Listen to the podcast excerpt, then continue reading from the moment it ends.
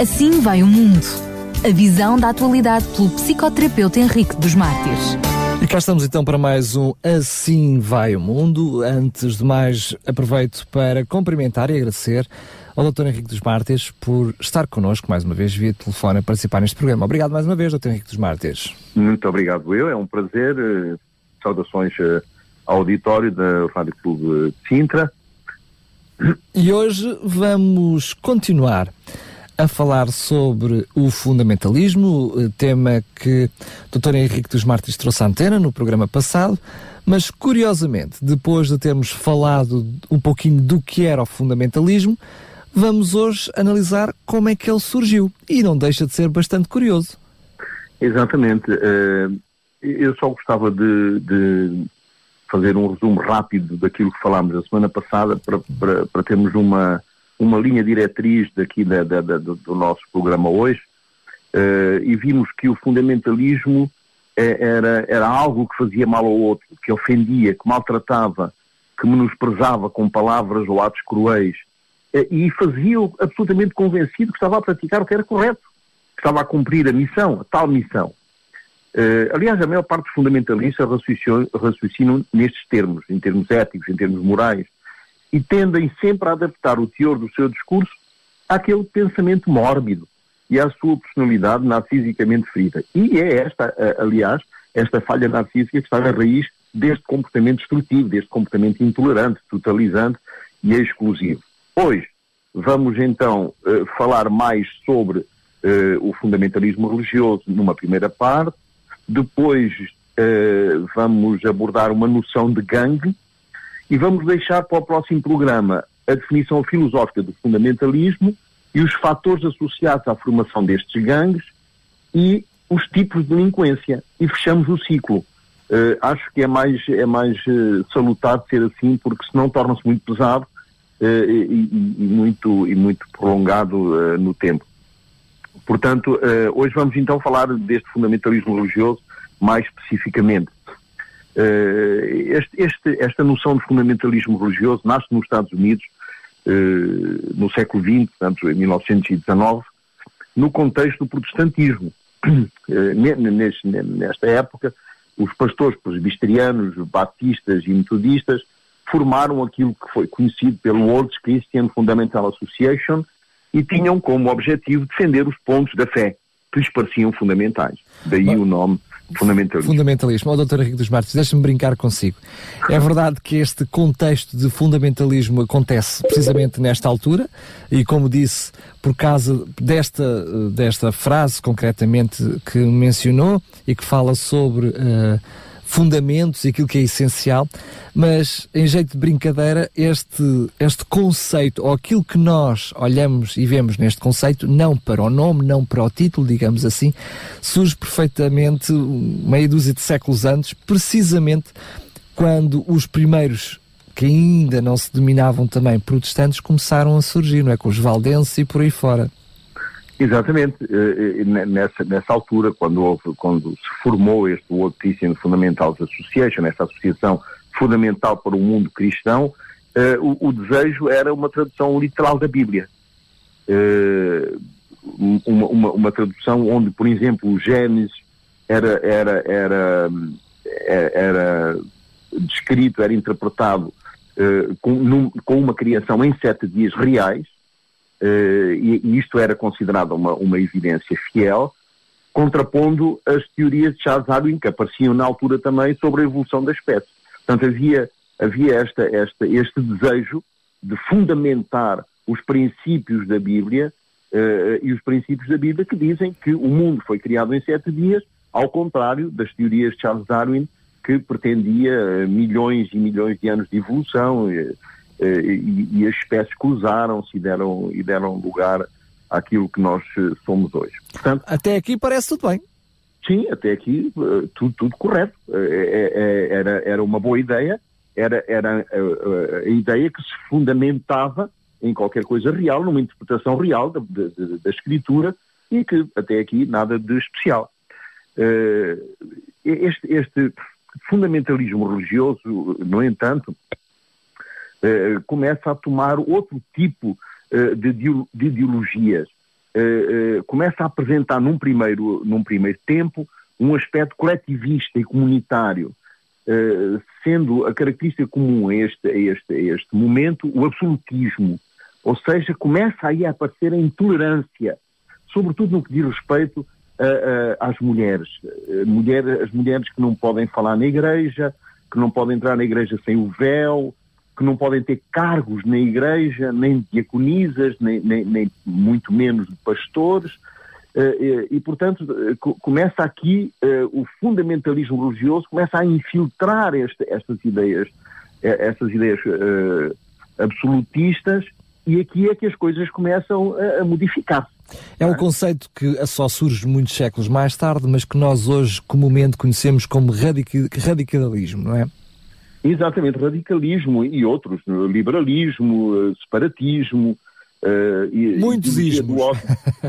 Pois, exato. Nós, aliás, vamos tratar disso em programas uh, vindouros, é? vamos, vamos, falar no nacionalismo, no separatismo, nesta, nesta, neste, nestas ideologias que estão ligadas, de um, de um, certo modo, a tudo isto, não é? Uh, mas, mas de, de, de, um certo modo e de uma maneira geral, o núcleo, o núcleo fundamentalista religioso constitui ele próprio uma retaguarda da resistência a este movimento secularista da sociedade cristã da época e até uh, da, nossa, do, da nossa época atual. Portanto, os fundamentalistas cristãos opõem-se às interpretações modernas da Bíblia e reclamam a influência da religião na vida política e moral pública.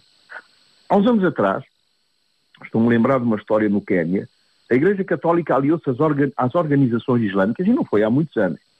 E milhares de preservativos foram queimados em asta pública num parque de Nairobi. Foi a primeira vez que dois grupos rivais se uniram num objetivo comum. Chama-se isso, aliás, em termos uh, sociais, a coalizão. Aliás, estas três forças fundamentalistas que dominam os debates internacionais, que são o Islão, a Igreja Católica e a Igreja Evangélica, concordam em uníssono na questão dos direitos sexuais das mulheres. Portanto, nós, estamos a perceber que eh, o fundamentalismo religioso eh, está, está integrado nesta, nesta ideologia eh, comum que tem como princípio a unidade de, de, determinadas forças, e nós já vamos vir um pouco à frente, vamos compreender melhor um pouco à frente, por que razão é que esta unidade entre esses três grandes, eh, essas três grandes forças uh, religiosas podem ser, uh, podem ser uma, uma, uma raiz perigosa do fundamentalismo. Estamos a ver então logo à partida que o fundamentalismo está uh, é transversal a qualquer religião e a qualquer época. Exatamente. Mas ele é bem patente eu, eu, vou ler aqui uns excertos que encontrei nos anais da Igreja Católica eh, Romana e nós vamos perceber como é que este tipo de eh, fundamentalismo religioso começa a ser perigoso, ou seja, começa a ser absolutista, começa a ser separatista, começa a, eh, de, uma certa, de uma certa forma a, a, a, incentivar, a criar, a gerar um certo idealismo do ódio. E nós vamos, vamos perceber isto. Ora, na encíclica Pascendi, foi, encontrei isto nos anais da Igreja Católica Romana, todos têm acesso uh, no, no, no, site do, do, do, Vaticano. Nesta encíclica Pascendi, o Papa Pio X, em 1907, imagine, estamos no, no início realmente do século XX, condena o modernismo, que era uma escola de pensamento que reivindicava o exame dos dados da fé à luz da ciência e de maneira absolutamente autónoma. Nessa altura, os adversários mais ferozes do modernismo eram chamados de integrais. Está a ver? Já estamos a entrar num, num, outro, num outro conceito, que é o conceito de integralidade ou de, de integrismo. Porquê? Porque eles defendiam a integridade da fé. Não à luz da ciência, mas à luz da, da, da, do, do pensamento católico. Foram mais tarde apelidados pelo campo oposto como integristas. Aí está uma vertente, uma vertente portanto, do, do fundamentalismo católico. Neste contexto, o integrista era aquele que se reclamava da tradição, quer dizer, incluía a fé nas escrituras e a sua interpretação, mas fixava a autoridade num vasto corpus constituído pelos pais e os doutores da Igreja, pelos concílios e pelos papas, que interpunham uma chave de interpretação do texto bíblico e que era única, que não, que não, era, que não era dispensada a mais ninguém. Quase como autoridade acima da própria escritura, porque eles é que uh, faziam dela a interpretação, não é? Exatamente. Recentemente, no, no, numa, numa, numa, num, num retiro espiritual para jovens, o Papa Bento XVI disse que no mundo atual a Bíblia reforça a fé e a espiritualidade. Até aqui, muito bem. É correto. Realmente a Bíblia reforça a fé e a espiritualidade. Aliás, é o único caminho para, para, para o reforço da fé e da espiritualidade. Mas ele acrescenta: só a Igreja Católica pode interpretar autenticamente a palavra de Deus. Portanto, aqui começamos a perceber um determinado exclusivismo. O pontífice expressou tal ponto de vista no discurso que ele fez no Vaticano a professores e alunos do Instituto Pontífico de Roma, por ocasião, portanto, do centenário desta fundação. Para o Papa, portanto, estamos a falar do Papa uh, Bento XVI, só a Igreja pode interpretar autenticamente a palavra de Deus, escrita e transmitida, exercendo a sua autoridade em nome de Jesus. Aliás, o, padre, uh, o Papa, perdão, o Papa uh, Francisco, ele voltou novamente a este tema e reafirmou, salientou que sem a fé e a tradição da Igreja, a Bíblia torna-se um livro lacrado. Portanto, é um, é, ele reafirma esta ideia de Bento XVI, eh, na qual ele, ele, ele, pretende que a Bíblia era, era um livro completamente fechado, se não fosse a tradição e a fé da Igreja Católica. Se as exegeses, portanto, as interpretações da Bíblia, querem também ser teologia, diz, diz Bento XVI, é preciso reconhecer que a tradição da Igreja não fecha o acesso às Escrituras, mas, sobretudo, o abre. A tradição da Igreja. Está, está, a, ver, está a ver a nuance. Portanto, uh, e é esta nuance que é, que é perigosa e que produz este tal, este tal separatismo. De acordo com o Pontífice, é da Igreja e dos seus organismos institucionais a palavra decisiva na interpretação da Escritura. E ele agora acrescenta aqui uma coisa fenomenal. Ler a Escritura com união significa ler a partir da Igreja como o seu lugar vital. E, e acreditar na fé da Igreja, está-se a referir à Igreja Católica, como é evidente, como a verdadeira chave da interpretação. Portanto, uh, nós, nós estamos a perceber aqui nestas, nestas, nestas frases uh, uh, a nuance que permite perceber e entender que estamos a caminhar rapidamente para uma, para uma situação na qual qualquer tipo de interpretação da Bíblia que não seja uh, da Igreja Católica e que não seja feita pela, pela, pela, portanto, pel, pelos, pelos concílios e pela pelo, sua estrutura, não é? Pela estrutura da Igreja Católica não terá nenhum valor. Ou, ou pelo menos terão a última palavra, não é? Exato. É, o, que aqui diz Bento XVI nem sequer está relacionado com o facto de eles aceitarem outra interpretação e que só eles é que têm a última palavra. Só eles é que têm a única palavra. Pois. Que é muito mais forte. Diz ainda Bento XVI, desejo que neste mundo secularizado a Sagrada Escritura se transforme não só na alma da teologia, mas também na fonte da espiritualidade e do vigor da fé de todos os que creem em Cristo. Maravilhoso! Isto é, isto é estupendo, porque realmente é verdade. Neste mundo secularizado, a Sagrada Escritura é o único suporte, é o único fundamento no qual nós podemos ir buscar uh, revigorar a nossa, nossa fé, revigorar a nossa espiritualidade e, e, e, sobretudo, a fé que todos creem em Cristo. É verdade. Mas ele incentivou os presentes a aproximar a Bíblia dos fiéis para que saibam enfrentar de maneira adequada os desafios que os tempos modernos impõem à nova evangelização. Está a ver? É dizer, uh, uh, uh, como se costuma dizer em português, há uma no cravo e outra na ferradura, ou seja, mistura um pouco daquilo que é realmente a verdade, é, é o fundamento da palavra de Deus, é que todos nós venhamos a, a, a vigorar a nossa fé na crença em Cristo, isto está correto, mas, por outro lado, o aproximar a Bíblia dos fiéis, esta aproximação, que está entre, entre comas, esta aproximação é a aproximação às tradições da Igreja. Outro ramo do fundamentalismo religioso e, portanto, católico, do século, do século XVII, mais ou menos, é o fanatismo. Deriva de uma palavra grega, uh, latina, chamada uh, fanum. Uh, e fanum significa simplesmente templo. Designa, portanto, uma atitude religiosa.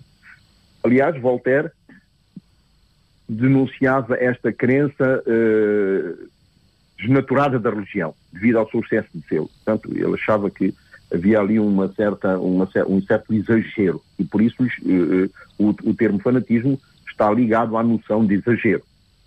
Infelizmente, infelizmente, essa palavra fundamentalismo está ligada correntemente com o islamismo, que é ressentido pelo povo muçulmano como uma marca de estigmatização. Infelizmente, porque fundamentalismo não significa forçosamente que seja ligado ao Islão, nem, nem que esteja ligado a uma religião qualquer. Está ligado a, a, em todas as religiões pode haver fundamentalistas. E há, e existem, e são perigosos. Uh, porque o fundamentalismo religioso tem um efeito perturbador. Tem um efeito perturbador sobre as nossas sociedades. Dificulta a implementação de uma cultura democrática apoia, e apoia o desenvolvimento de práticas e de controle autoritários, autocráticos, antidemocráticos. Portanto, nós percebemos que o fundamentalismo religioso tem realmente um efeito perturbador e pode estar inserido em qualquer tipo de religião. Não é necessariamente obrigatório, como muitas vezes as pessoas pensam e como muitas vezes as pessoas imaginam, ligada ao islamismo. Isso é um erro. É um erro fulcral e, fundamental. Há também uma outra questão crucial eh, que diz respeito à Igreja Católica especialmente à esperança evangélica. Porque o fundamentalismo ele instala-se seriamente na raiz da, do coração da instituição e do seu paradigma, do seu, do seu, do seu programa, que transige cada vez mais através do magistério.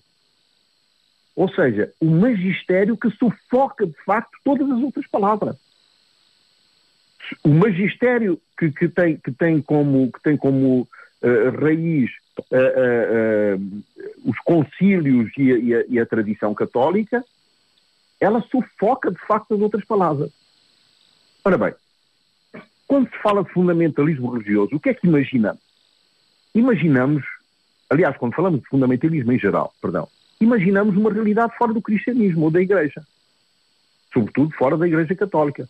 Mas a realidade mostra que quando as nossas sociedades favorizam o conformismo, no lugar da autonomia intelectual e do senso crítico, quando nos desviamos das nossas responsabilidades cívicas a fim de nos submetermos a um chefe supremo ou uma ordem qualquer, estamos a cultivar um terreno propício ao desenvolvimento do fundamentalismo religioso. Se este chefe, se este chefe ou, ou este chefe supremo, ou esta ordem suprema, tem a ver com princípios e valores religiosos. O que assistimos hoje é o quê? O que assistimos hoje é uma reformulação militante da religião num espaço secularizado, que deu à sua religião sua autonomia e, por isso, as condições da sua expansão. Portanto, estamos a perceber que existe uma militância religiosa num espaço secularizado, quer dizer, num espaço mundano, e que deu à religião, a uma religião qualquer, fundamentalista, esta autonomia e, portanto, a sua capacidade de expandir. Esta, esta, esta secularização e esta, mundial, esta mundialização quase obrigam as religiões a se desinvestirem da cultura, a produzirem a sua própria cultura, a produzirem um pensamento autónomo, a reconstituírem-se num espaço que não é mais territorial e, portanto, não, não submetido ao, ao, ao, ao poder político, mas submetido ao poder religioso. E quem escreve isso é Oliver Roy. Existem, eh, ah, eh, no entanto, alguns indivíduos eh, que, em nome da religião, descrevem a noção daquilo que eu chamo o crente fiel, que eles chamam o crente fiel, e que eu, e que eu uh, ouço muitas vezes. E então, quem é este crente fiel? É aquele que está vinculado àquilo que uma determinado, um determinado grupo interpreta como a única verdade capaz de levar a cabo uma determinada missão. Portanto, estamos a perceber que o fiel é aquele que está vinculado a uma, a uma verdade, a uma verdade interpretada por um grupo, capaz de levar a cabo uma determinada, uma determinada missão. É o absolutismo que falámos no início, não é? Exatamente. Ora bem, este modelo, o que é que este modelo pretende?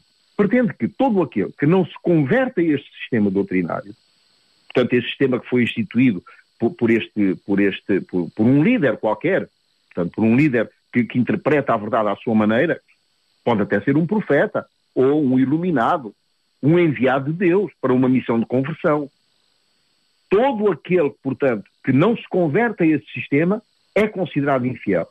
E sendo assim, é banido da sociedade ou deve ser banido da sociedade por esse motivo. Esta, esta noção, esta concepção de infiel, legitima os atos de barbaridade perpetrados por esses grupos, que são denominados os grupos libertadores. Portanto, esta, esta percepção desses grupos, dessas pessoas, desses indivíduos, desses sujeitos ou nações infiéis, encoraja a promoção ideológica maciça, que, por outro lado, facilita o recrutamento dos jovens, que já revelam determinadas características de delinquência e falta de sensibilidade moral. Portanto, estamos face a, uma, a, a, um indivíduo, a um grupo, que pretende que aquela nação ou aquele sujeito é infiel. Como tal, tem que ser banido da sociedade. E a promoção desta ideologia, ela vai facilitar o recrutamento de jovens que já antes eram ou, ou apresentavam características de delinquência.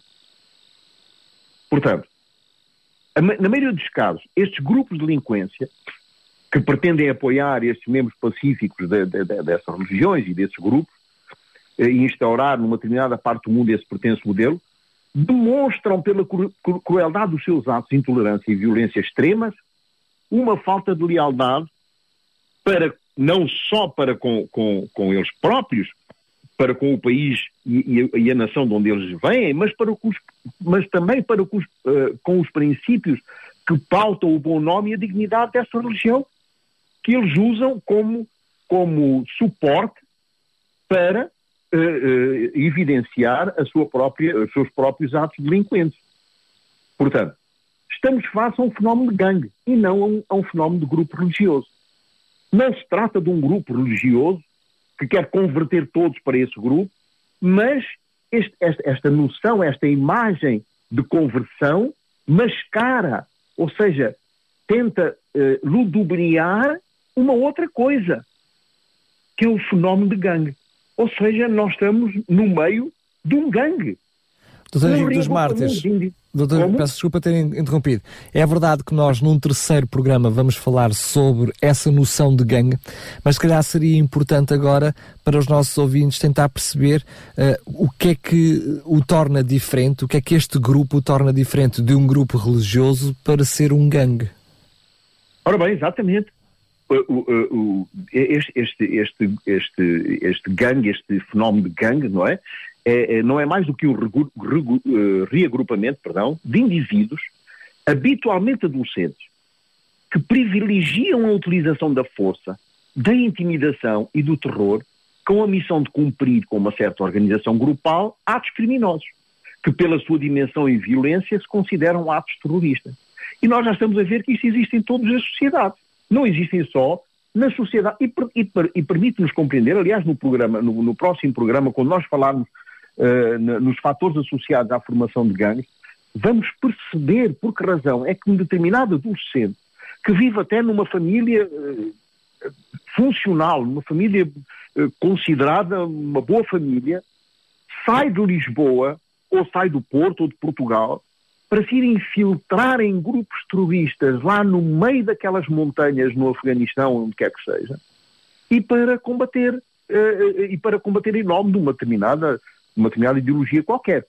Portanto, esta organização grupal que produz esses atos criminosos são considerados atos terroristas e validam, nós vamos perceber isso melhor no próximo programa, e validam esta, esta, esta, esta, esta delinquência, estes fatores de delinquência que já existiam antes deles partirem para, esse, para essas aventuras. Relembramos então que hum, durante este programa estivemos a falar sobre o fundamentalismo religioso, mais concretamente sobre a especificidade do fundamentalismo religioso e como é que ele iniciou. Nos próximos programas vamos manter ainda este mesmo assunto. Vamos falar sobre fatores associados à formação de um gangue, uh, algo que o Dr. Henrique dos Mártires já estava a mencionar neste mesmo programa. Quanto a si que nos está a ouvir, ouvir, relembro que pode ouvir este programa em podcast em radiorcs.pt. Por agora, aqui fica mais um Assim Vai o Mundo. Voltamos para a semana. Assim vai o mundo. A visão da atualidade pelo psicoterapeuta Henrique dos Mártires.